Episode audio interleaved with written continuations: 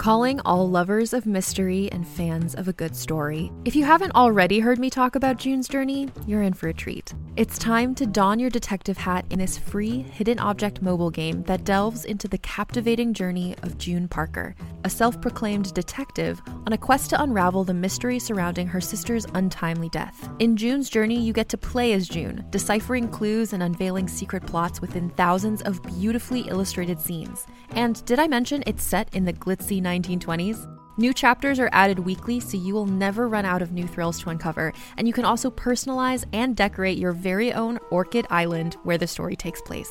How sharp are your detective skills? Find out when you download June's Journey on your Android or iOS device, or play online via Facebook Games. Your detective journey awaits.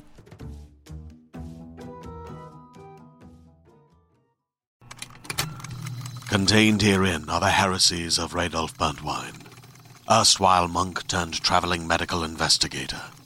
Join me as I uncover the blasphemous truth of a plague ridden world that ours is not a loving God, and we are not its favored children.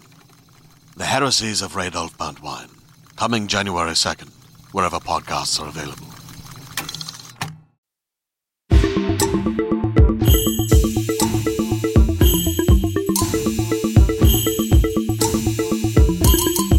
This on Comics, a podcast making comics more welcoming and friendly, particularly for LGBTQ folks and women readers. Bitches Wanted. I'm Essie Fleenor. And I'm Sarah Century.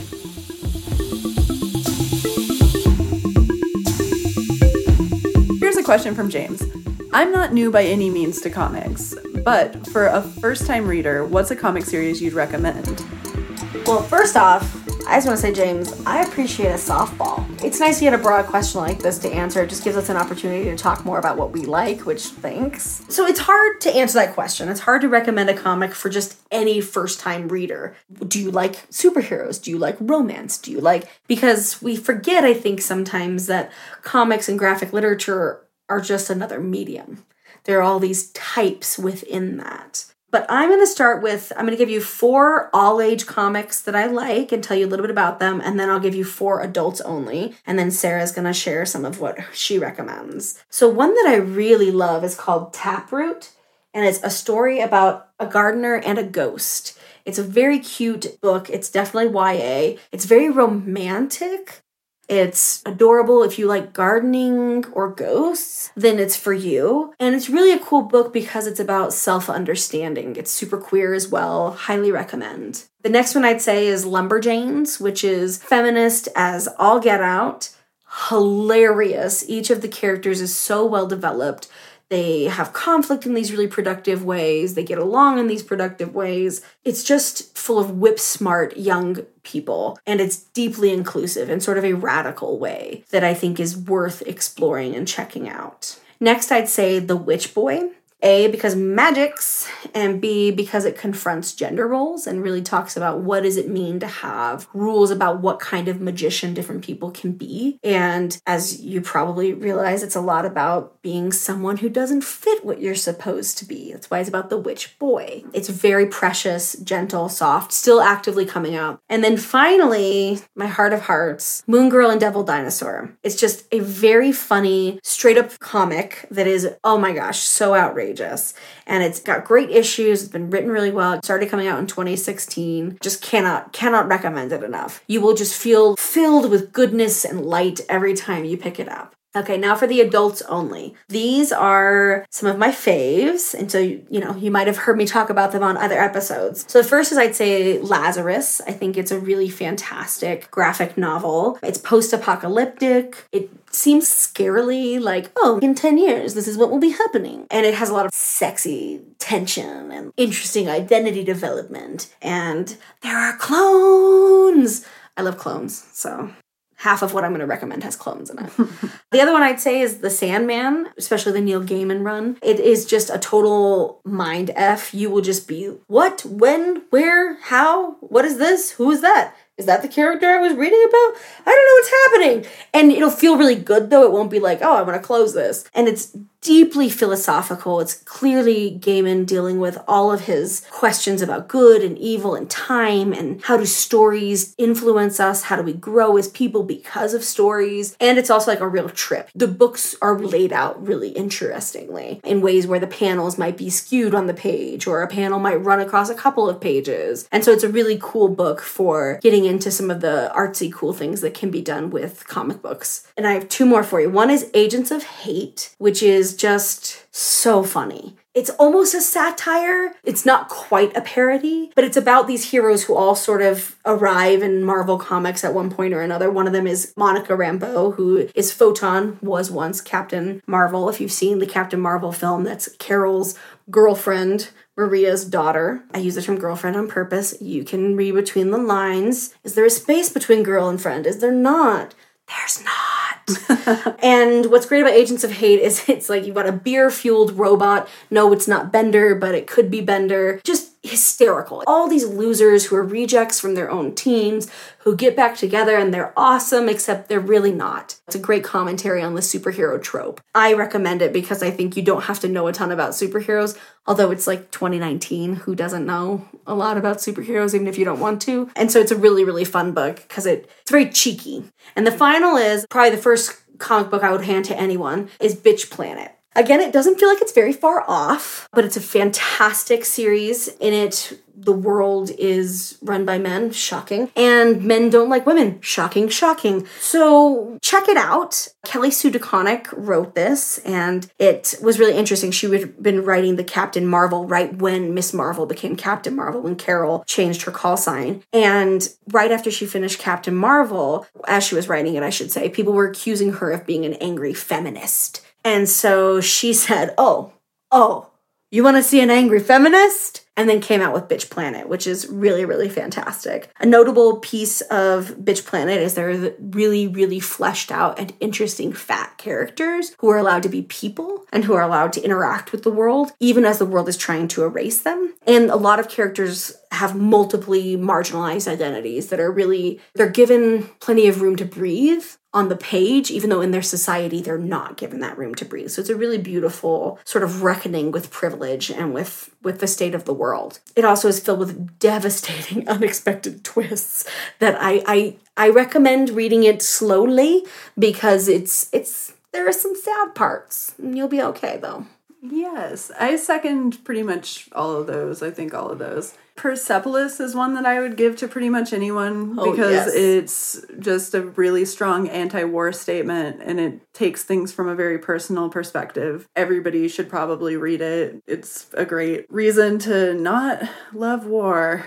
And I would say Lynda Barry's works are ones that I could just hand to pretty much anyone. And if you don't love them, you might not love me, I guess, because it's just such a kind way of looking at the world, I guess, because a lot of the subject matter that Lynda Barry deals with and her books have been collected mostly by Drawn and Quarterly. There's a lot of different collections. You can pretty much pick up any single one of them and you're going to be fine. But she also did a couple novels. Just check out her work. She teaches classes where she teaches people how to access the artistic part of their brain, which they might not have accessed in a while because a lot of times the students will be business et cetera, et cetera. So, kind of her whole thing is just bringing art to the world and looking at people who do these really terrible things with just kind of this unending love and patience and looking at herself with the same patience trying to anyway and being very self-deprecating making jokes about how she's making these comics on yellow legal paper you know the masters wouldn't have done that and she's like well here we are. And then she talks about using used paper for her comics, things that she finds in the trash, write on a receipt, whatever. And it's just something really beautiful about her work. And Rockets is one that I would always recommend. And Rockets is certainly a ton of adult material, so I wouldn't give that maybe to kids, but I would definitely give it to most adults because just that whole sprawling epic of a story is truly a beautiful and brilliant ongoing comic book epic, essentially.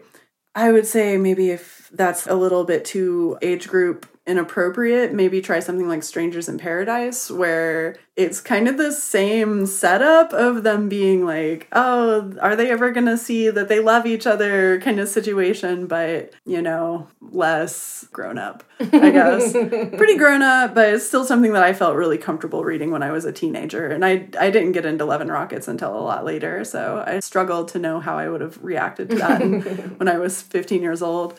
Lots of superhero comics. That'll be an ongoing recommendation. I have tons tons and tons and tons of superhero comics. Wimmen's Comix, I think, was really good. That's a collection by Trina Robbins and a ton of other people who did animation at the time. I'd probably give those comics to pretty much anyone. A lot of Dan Clowes stuff, like Eightball and all that. Like, we love that. A lot of people can relate to that stuff, that kind of like sarcastic, you know, just bleak look on the world that a lot of those 90s dude cartoonists had. All of that stuff is really good. We're going to have a lot of recommendations as we go through this. We even have comic of the week and stuff. So you're going to be hearing a lot about the stuff that we really enjoy but this kind of gives us one opportunity to say many things about comics specifically that we really love and uh, those are all ones that i think we can both co-sign on Yes, so thank you, James, again for the softball question. And if you're interested in learning more about our reading list, you can check it out on our Patreon. We're at patreon.com backslash bitches on comics. We provide reading lists based on each episode to our Patreon. So we really appreciate you asking, and we hope we'll see you over there. Yeah.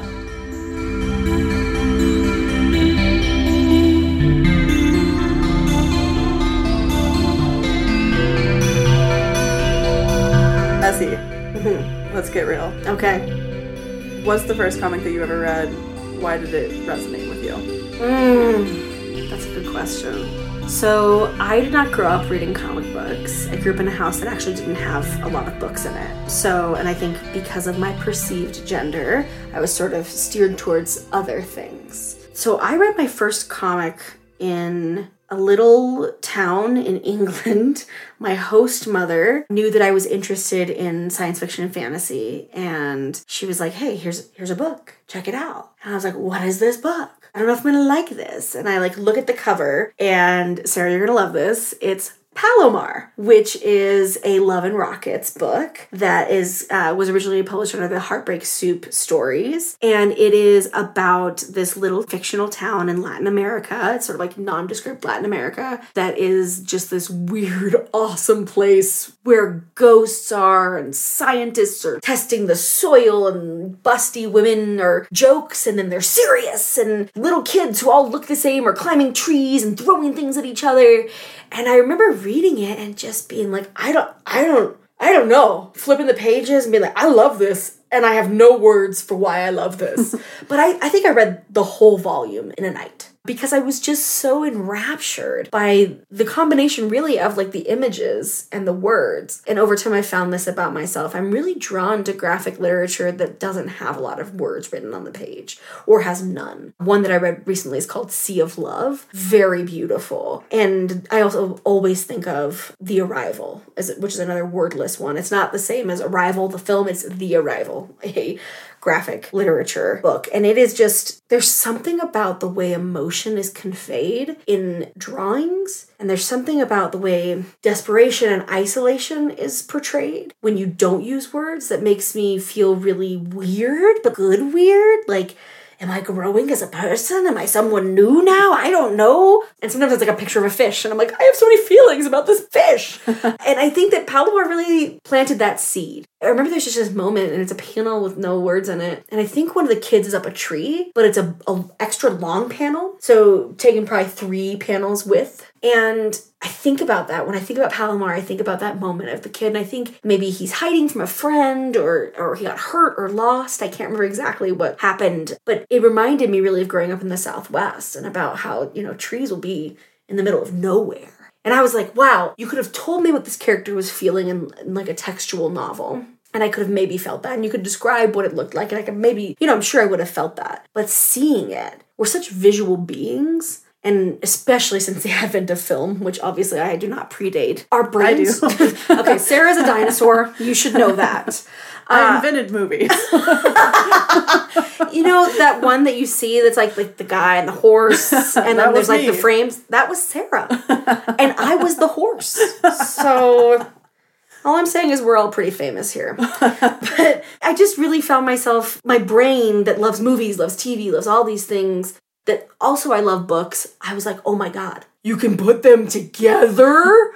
This is the greatest of all possible worlds. And what's funny about that is I was in grad school at the time and I didn't pick up another graphic novel for probably four or five years. And then I just fell back in love. I try and read several dozen every year of graphic novels that are, I read a lot of stuff I don't like because I think there's always somebody doing something interesting in graphic work. And I also have a lot of apps on my phone to read comic books. So I try to start every day with a comic book now, where that's why I've got Gwen Stacy on the mind. I just read all of those like a couple weeks ago. And I just really think it's a very different way of, of engaging with a story, of internalizing a narrative. But yeah, I mean, I was so surprised to realize that it was Palomar that was my first that I really read. For a little while, I thought it was something else, but it really, really, really was a book that made me just see that I wanted to see stories told this way. Mm-hmm. And you're opening up on the masterpiece, in my opinion. The Palomar stories are just kind of the best stories. And what you're talking about, how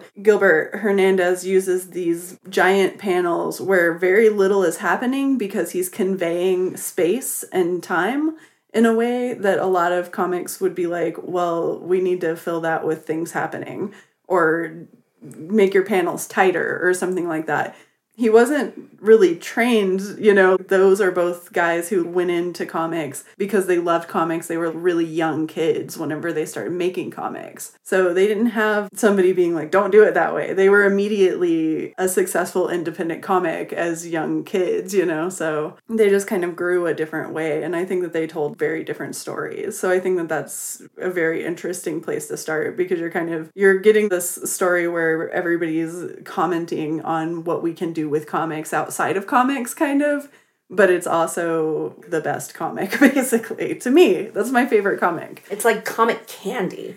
Well, I mean, that was one of the reasons we first bonded.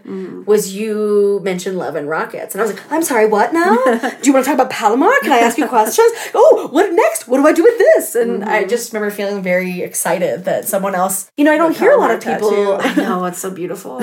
Sarah has a very beautiful uh, Palomar tattoo inside of her wrist. You don't get to see it because you're not in here in person, but I do. i guess that's the downside of being a listener and not a person who's sitting in a room with me it's a glamorous life. Um, you should all be very jealous. We sit alone in rooms and click on computers. what about you? Like, what was what was your?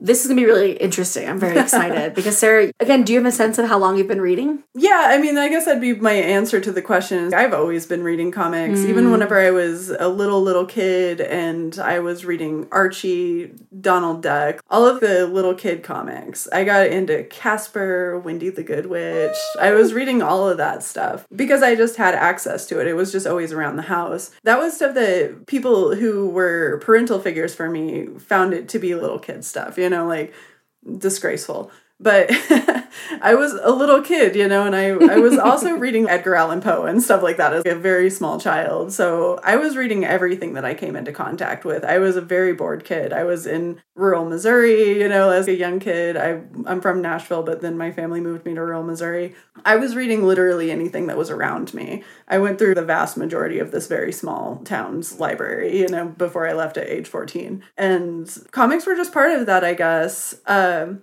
they were just always around. I was always reading comics. I was reading Hot Stuff, The Little Devil, all of those cute, nerdy little comics. And then whenever it became a thing, in quotations, like a thing that brings us here today, it was basically I went into a gas station. In Missouri, they don't have comic stores because it's just fields. they have some fast food places, but they don't really have that many comic stores. There's a few. I don't want to sell anybody out who's like running an excellent comic store in Missouri. I'm sure that you exist. and be in touch. We offer 30 second spots on our podcast. Yes, we're open to advertising for you. Um, Let us help Missourians. That's what we want to do, really. We'd love to, especially me, because I was an isolated kid in Missouri who desperately wanted a comic store. Uh, there just wasn't one close to us. So the way that I bought them was going into a gas station. My dad asked me if I wanted candy, soda, anything, but I was transfixed as I had seen a comic book on the shelf that had Storm on it. It was X Men Unlimited number seven. I've written like a whole article about this comic, and it's Storm on the cover lightning everywhere behind her. She has her fist in the air. Her hair's wild. I had not ever seen anything like that. I had watched the Pride of the X-Men cartoon, which is the, the pilot for the animated series, which if you watch it, you'll find it very hilarious. It's we'll say that they improved greatly by the time that they got to the 92 series. But so I had seen that and then I had never heard of it again because it was just a pilot episode. So I was like, what happened to the X-Men? I wanted to watch this cartoon all the time never got to follow up on that until you know the 90s basically the early 90s whenever the cartoon did become mainstream. But the comic was just everything that you could imagine. I'm in the middle of rural missouri. Nobody looks like storm. There is no storm there you know? There's no power there for women characters you know? I go from reading wendy the good witch whose whole thing is, is that she's supposed to be super nice to everyone no matter what. and then you have, you work your way into something like Storm, and that story is about Storm going back into her past and going to Cairo. She goes with Jean and Gambit. Gambit is a complete jerk the entire time. Shocking. Jean and Storm's friendship is on display. Jean is the person who helps Storm through that story. So a lot of times when people are just like, well, how do you reconcile all of the sexism that was in comics whenever you first got into comics? And it's like, well, because the first comic I read was super pro female friendship. Storm is the main character. All of these characters had a ton of power, and they were more powerful than annoying Gambit. yeah, and, for the record, how do you reconcile the sexism in any form of literature? Seriously. Like, comic books are not more. They were pretty bad at the time. Yeah. Like, don't get me wrong. The 90s were a rough time for, for so many reasons. Mainstream, though, right? Mainstream anything was rough in the 90s. Have um, you rewatched Friends? Yeah yeah, don't it's because hard. it's bad. It's not good. Okay, um, mm-hmm. the X Men actually, I'm gonna say, are a little bit more empowered than Friends because they. I'm not trying to put them neck and neck. They might have a crossover at some point. Um, I would like to see you write a book called The X Men More Empowered Than Friends. I think that would be that's, really. Actually, that's my next podcast. Um, I'd appreciate it if you didn't reveal my secrets. Um, oh. But I am gonna say that that first comic was not at all sexist garbage. It was mm-hmm. actually really great. It had a female villain. It was a female main character. Jean Grey was amazing, which is I still love Jean Grey to this day. And people are like, but she was like the worst character on the X Men series, and it's like, yeah, she totally was. But I was reading comics, and she was great in those. So what do you want from me? And then basically from that, it was just a full dedication from then on out. I had gotten my first taste of the X Men universe, which is, as everybody knows, in the early 90s was literally one of the most confusing franchises that you could try to walk into because every page has editor's notes and go back to this time and who's this twin all of a sudden? Who knows? What's Jean even? Demons? Maybe. Demons? Maybe. Uh, Illyana, five years old, 20. Who knows? Can't tell. Dying of the legacy virus, maybe. She's dead. Okay, moving on from Illyana. Like, Aww, Colossus. Colossus, is he a good guy in the X Men? Is he in space with Magneto? I don't know. Maybe he's in space with Magneto. Oh, but is he having like kind of a change of heart? It seems like he is. I'm not sure why. We didn't really explore it. ah, still in space. Cyclops, what is it he even? We don't know. He's just there. Dad? Don't know. Is he my dad? He might be my dad. Am I from the future? Who's my mom? Is it Jean Grey? Is it the Phoenix? Who Should I stop Phoenix? sleeping with her? Madelyne Pryor, Nate Gray. Weird. Very weird. That's what I was walking into at the time. And I and you loved it. was so into it. So beyond into it. I was watching like daytime soaps with my grandma and getting into X-Men, and I think that those two things coincide with each other pretty good. Yeah, that seems that seems really accurate. Hey there, this is Justin Bartha. I made a funny new podcast, King of the Egg Cream. It has the greatest cast in the history of podcasts with actors like Lewis Black, I'm torn by my feelings for two women. Bobby Cannavale, You can eat it, or if someone hits you, you can put it on your cut. Melanie Lynskey, I wonder what these marvelous things are that look just like boiled chicken feet. Jason Ritter, I can break things and pick locks and kill people. Michael Stuhlbarg, The whole point is to inspire people that they should make themselves better. Ari Graynor, No, don't whet its appetite. What are you, an idiot? me, Justin Bartha, That's not just any egg cream, that's a Lemke's special. and all narrated by the hilarious Richard Kind. This is the story of Harry Dalowitz and how he rose from nothing to become New York's King of the Egg Cream. So if you like funny true stories, come listen to King of the Egg Cream, available wherever you get your podcasts.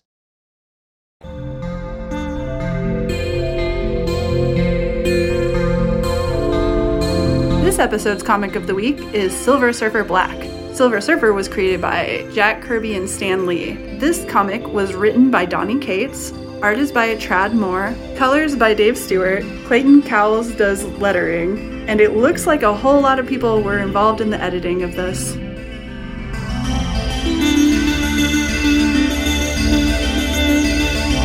How did you feel about Silver Surfer Black? Well, you know I love Silver Surfer. I love that Silver Surfer's melodramatic. I love that Silver Surfer has sort of a chip on his shoulder. I love that Silver Surfer was like a planet eater's errand boy turned savior. I love that he's been alive forever. I love that he doesn't use um, contractions, right? That's one of his conventions. I love that. It's such a silly detail, but it's so mwah. I just love Silver Surfer, and I thought Silver Surfer Black was gorgeous. I love the illustrations so far. I think that the coloring is fantastic, especially when you go to these different planets that don't sort of con- at all conscribe to what we consider reality to be. I love that Silver Surfer is just so sad. I know that sounds really mean, but I mean, Silver Surfer's done some really bad things and should be sad. He's listening to The Cure in space like all of the time. God, I love that. What I mean, what else are you gonna do? You're gonna surf your feelings away. and you're gonna listen to Robert Smith's discography, and that's gonna make you feel real good.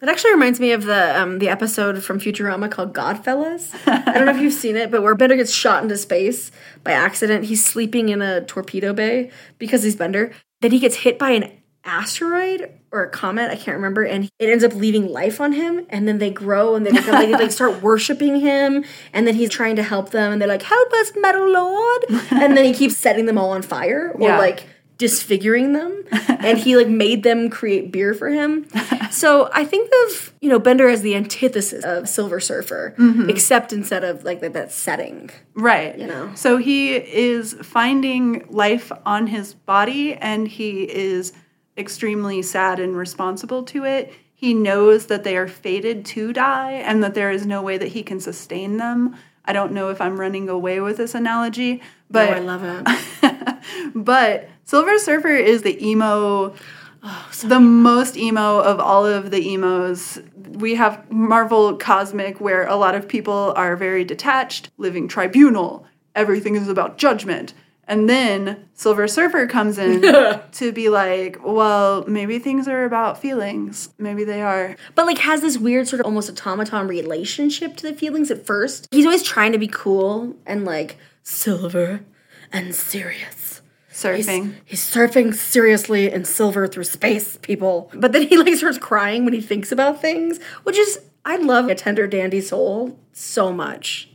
He's a tender dandy. And he also, through this comic, I thought they just really brought it back to the time of Silver Surfer wandering through the cosmos and just having this unending existential crisis. He encounters so many different life forms. He has such a broader understanding and consciousness than what we can even really imagine. And then he uses that consciousness to think sad thoughts. And it's really good. Also, he has his sad girlfriend. and He Oh. had his oh. he lost his wife. yeah, sad like partner story, We, yeah. We're completely on your side, Silver Surfer. And also, he kind of can smack the Fantastic Four around sometimes, which I respect in a cosmic entity. I do like that. I do like that part. This made me think of Silver Surfer Parable, which is this, I don't even know what year it's from, but just this lovely sort of out of time storyline about Galactus coming to Earth and Silver Surfer's been sleeping dormant on Earth and gets hassled by the cops for looking homeless and it was just like this really awesome comic about humanity and about how sad for humanity Silver Surfer feels because he's just like, why do you want a god? Why do you want to be dominated? Be free. That's so much better. And humanity's like, please step on my neck, Silver Surfer. We love you. and then he, and then he's like, okay, fine, fine. I'm gonna be a dick. And so he's like, I'm gonna, you guys gotta start worshiping me left and right and this and that. And they're like, ooh, gross. We don't like Silver Surfer anymore. And as he's surfing away, as he does, uh, Silver Surfer's like, yeah, that's what I wanted to happen. I was manipulating you into rejecting me. You're just Reject saying that at the end, Yeah, Silver it was kind of like a sour, it was like a sour grapes moment. Kind of, for- He's like, fine, good. I didn't like want to be your Lord and Savior. Great. I'm glad that you have independent will. That's like the point I was even trying to prove. So I don't know why you were even started out like this. So I thought that this series too was really good because the art, first of all, is just mm. absolutely phenomenal.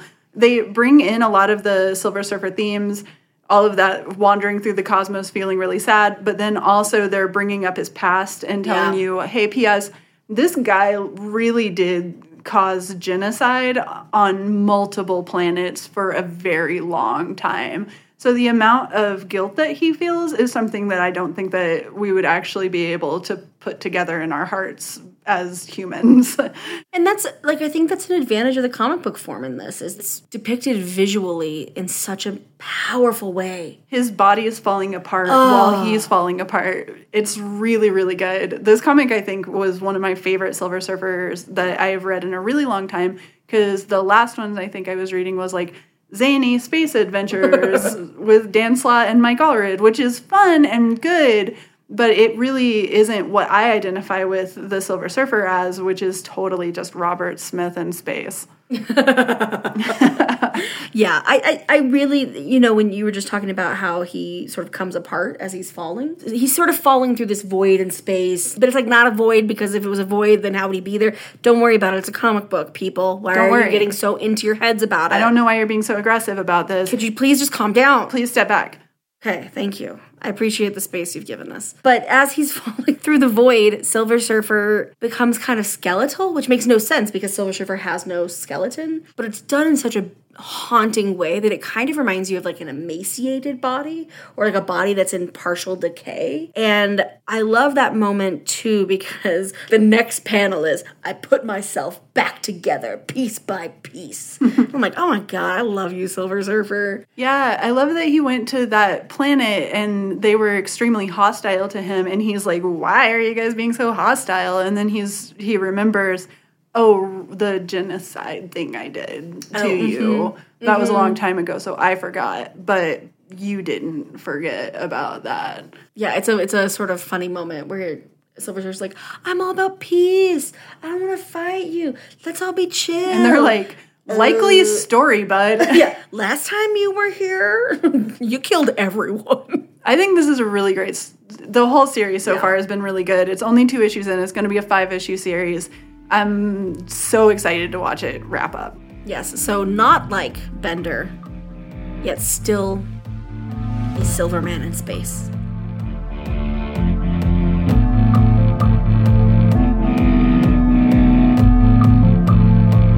Thanks for listening to Bitches on Comics, the podcast that is here to answer your comic book questions and our own. If you'd like to ask us a question, email us at bitchesoncomics at gmail.com. B.T-C-H-E-S-O-N-C-O-M-I-C-S at gmail.com. Gmail does not like the word bitch, so if you leave the I in, we won't get your email. So make sure you leave the I out. There is no I in bitch. You can find out more about us and this podcast at bitchesoncomics.com. If you like what we do and want us to keep doing it, there are many ways you can show your support, including becoming patrons at patreon.com slash bitchesoncomics. Also, please feel free to rate and review us so that more people can find out about us. We appreciate your support. Sound is recorded by Kate Warner, who plays in the band Churchfire, who you can follow at churchfiremusic.com. Theme music is by Earth Control Pill, and you can follow her work at earthcontrolpill.bandcamp.com. I'm Sarah Century, and you can find my work at sarahcentury.com. Follow me on Twitter or Instagram. I'm Essie Fleenor, and you can find me atessiefleenor.com. I'm also on Twitter, Facebook, and Instagram. This is Bitches on Comics, and we're recording in Denver, Colorado. We want to recognize the indigenous peoples who have inhabited and do inhabit this land the Arapaho Nation, the Ute Nation, the Cheyenne Nation, and other sovereign nations who have been erased from our history and collective memories through colonization.